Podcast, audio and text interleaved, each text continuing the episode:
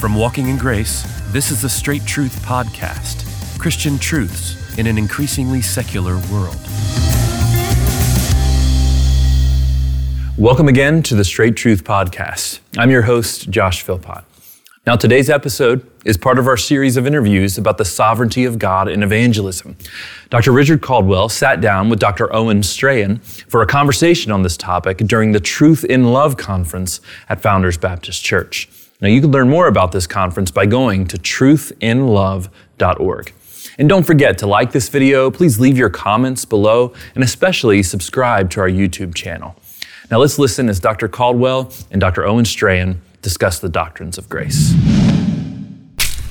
Well, it's such a joy to have you back with us again for another Truth in Love conference. Always enjoy you being here, and I'm looking forward to hearing you tonight. Our subject matter this weekend is God's sovereignty and evangelism. And I'm always interested to hear everyone's story about when they were first introduced to these doctrines and sort of their personal journey with them. So, if you would tell us about that. So, I was raised in a believing home, a Baptist home on the coast of Maine. And so I heard the gospel at church and at home from an early age. And remember, I think the first ping of spiritual interest I had was that I knew that I was a sinner and I knew that I was deserving of God's judgment. I knew it. Um, I wasn't a wild kid, but I still knew that even the small problems in my life were not small, they were big problems. It wasn't until I went to a child evangelism fellowship summer camp uh, for kids. I think I was nine. It was my first time away from home. I remember being scared to sleep in this cabin with total strangers or whatever, but it was a transformative experience for me because for some reason the gospel sunk in during that time, and I understood not simply the bad news, so called, that I deserved God's punishment for my sin, but I realized that Jesus had taken that punishment for me. And it was sweet to me then, and it's sweet to me now. Um, I went to a very secular school. I didn't have many Christian friends, but I, I believed those truths, and God sustained me in a, in a difficult season. Mm. Now, um, the five points in the tulip that uh, I think we would all uh, formulate them differently to, to better explain them. But taking those five points, of those five, which was the most difficult for you to embrace? A lot of people have trouble with the L, mm. with uh, what we might call definite atonement, but right. is often said to be limited atonement. Uh, I was not raised in a context that emphasized definite atonement. Uh, I heard from an early age that everybody had their sins paid for, and so effectively salvation was a check you needed to cash. But the check had already been written uh, for everybody by Jesus.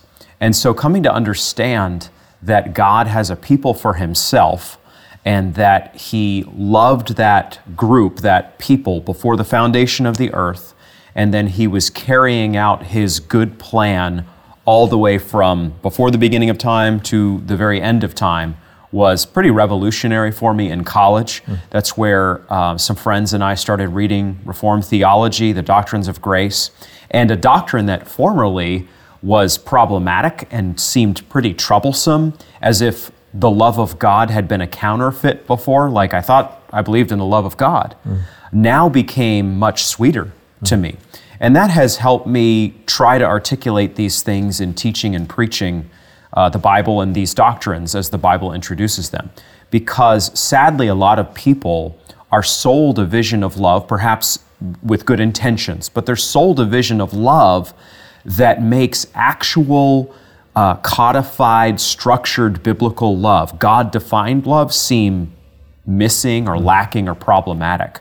When in reality, God is the one who defines love. Mm. God is the one who defines love. God is the one who defines salvation. God is the one who defines atonement. Mm. And so that all began to click into place during that season. Now, talking about the love of God, I think about Jonathan Edwards and you've done a lot of work regarding uh, Edwards and his theology. Talk about Edwards' Calvinism. Talk about his views of the love of God, some things you've learned from him about these things.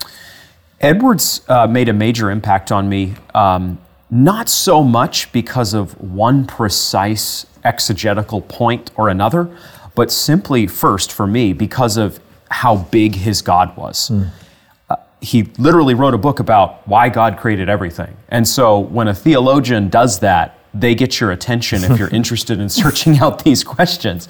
So, Jonathan Edwards is that theologian. He's one of a handful in church history, 2,000 years, who did that. So, that's what first impressed itself upon me was just how big and awesome and glorious this God was. Edwards has this term that he uses, excellency, which is really his summary term to define all the perfections and attributes of God. And uh, major point throughout his writings is that the, the reason everything exists is to display the glory or the excellency, the beauty of God. And so when you're starting from that foundational point, that can make it a lot easier then to understand how some of these tough words, hard words of Scripture, difficult doctrines, call them what you will, that kind of foundation can help you understand how you can receive these things as good and true. So with Edwards and love, Edwards juxtaposes love against the backdrop of God's absolute and perfect justice. Mm. That's part of why Edwardsian preaching had such a strong effect. Mm. And I, I fear that that's why a good portion of our preaching today doesn't have strong effect, at least in some cases. It's because we're quick to talk about the love of God, hmm. love of God, love of God. We're supposed to. We know that's in the playbook, but that's all the playbook seems to have. That's the only play to run. That's the play we want to run as Christians. The love of God is everything to us. And yet, that's not the only doctrine the Bible contains. Edwards preaches in the 1730s and especially early 1740s the judgment of God that is coming for every sinner. And that's what literally causes people to cry out to God for salvation in that first Great Awakening period. So the love of God for Edwards is everything, and yet he would argue, he would say to us today, he would certainly say to preachers mm. of the cross, that people will not truly grasp just how excellent the love of God is until they understand the judgment of God. Talking about the sovereignty of God, Owen, how has that shaped your ministry, your approach to ministry, and how has this sh- this knowledge shaped your own personal life?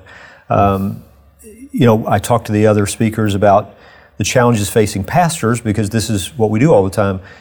You not only face the challenges uh, of ministry in the in the life of the church, you're a churchman, but you also face a unique challenge in the seminary and in the college.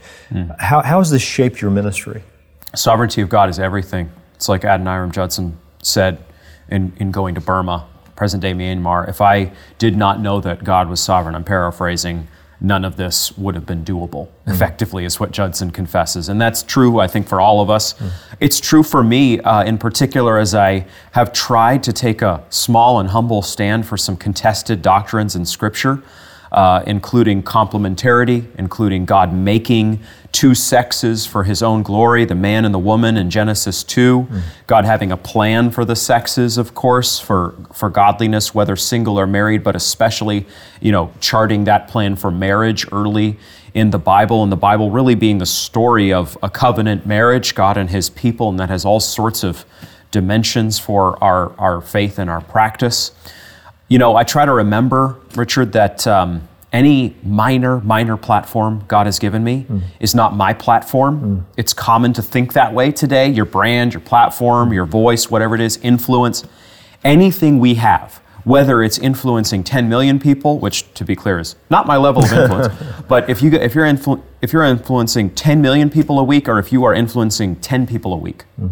as a Christian, God owns that influence. Mm.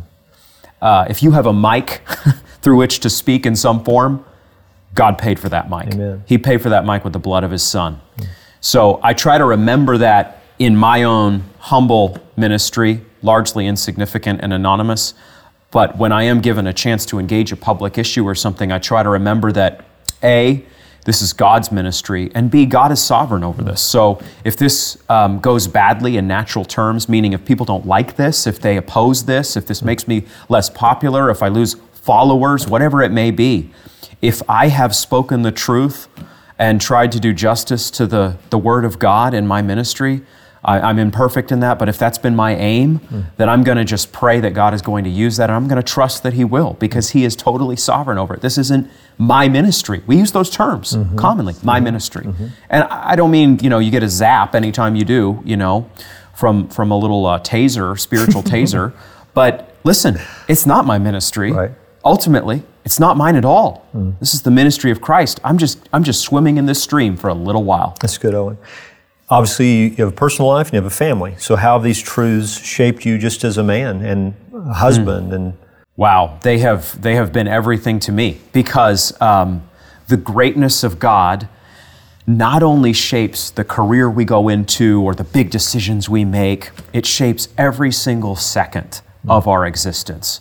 The reformers, in historical terms, five centuries ago, are the ones who recover the doctrines of grace that are all in the Bible. Mm-hmm. And they have a term that they use to describe the Christian life and the way the Christian lives each second. It's coram deo, that Latin mm-hmm. phrase. It, it, roughly translates before the presence of God, mm-hmm. which sounds a little mystical and can freak you out if you're a doctrinal Christian a little bit, but it really actually makes sense. You live every second of your life as if God is before you. Mm. He's there with you.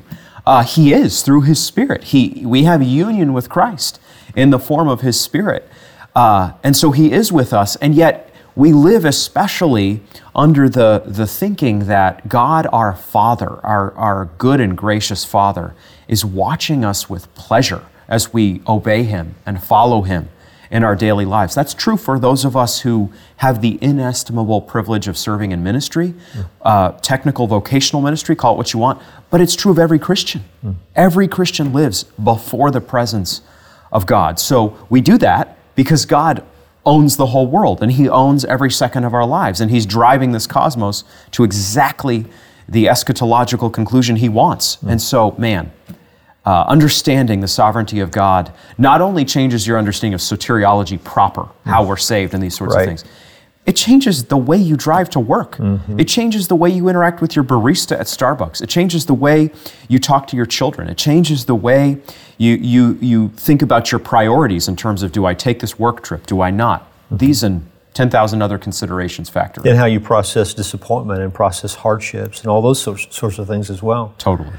We'll finish with this. If you were to identify the, the one criticism against Calvinism that you hear most often, what would that be and how would you answer it? I hear somewhat often that um, Calvinism has a deadening effect mm-hmm. on spiritual practice, if you will.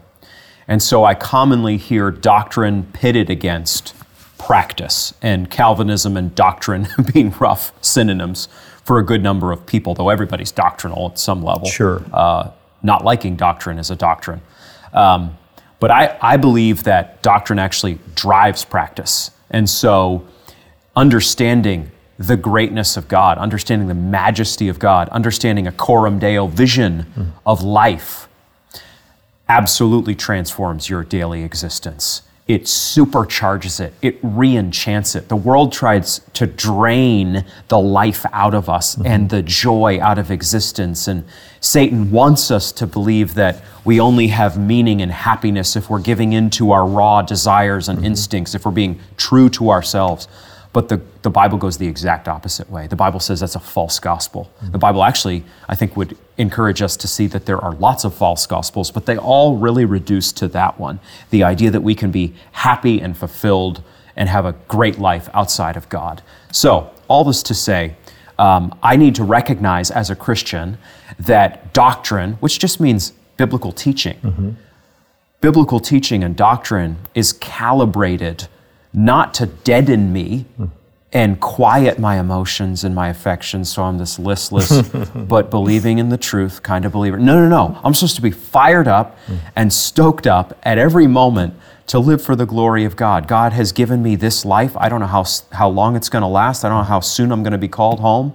But right now, today, I get to risk my comfort and safety, my quietude, and I get to try to do my part to give God glory. That's a pretty exhilarating reality, and it shows me that sound doctrine, the doctrines of grace included, do not deaden mm. vibrant Christianity.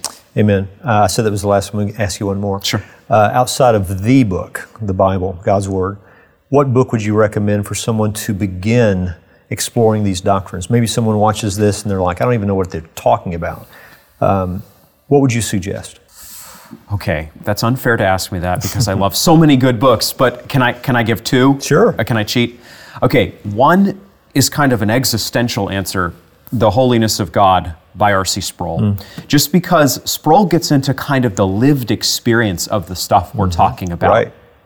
He looks at what doctrine does to poor Martin Luther, hmm. who is not expecting any of this to happen. It's an excellent book. It's a great recommend, yeah. Yeah, very similar to Saul of Tarsus, as we heard Dr. Lawson talk about. I mean, Martin Luther is not expecting to kick off the Reformation. Mm-hmm. He's just doing his thing. He's teaching his Bible classes. He's moving up the ranks of the Roman mm-hmm. Catholic Church. He's seeing some things he's disturbed by, but he's got a great life queued up for him. Mm. And it doesn't involve forming Protestantism, which is the reason we're sitting here in human terms today. So that's, that's the first thing. Uh, Sproul shows how Luther is gripped by the holiness of God, but then also tremendously comforted by the love of God. Uh, and then my second book, I, I know I'm cheating, but is uh, George Marsden's Jonathan Edwards, A Life.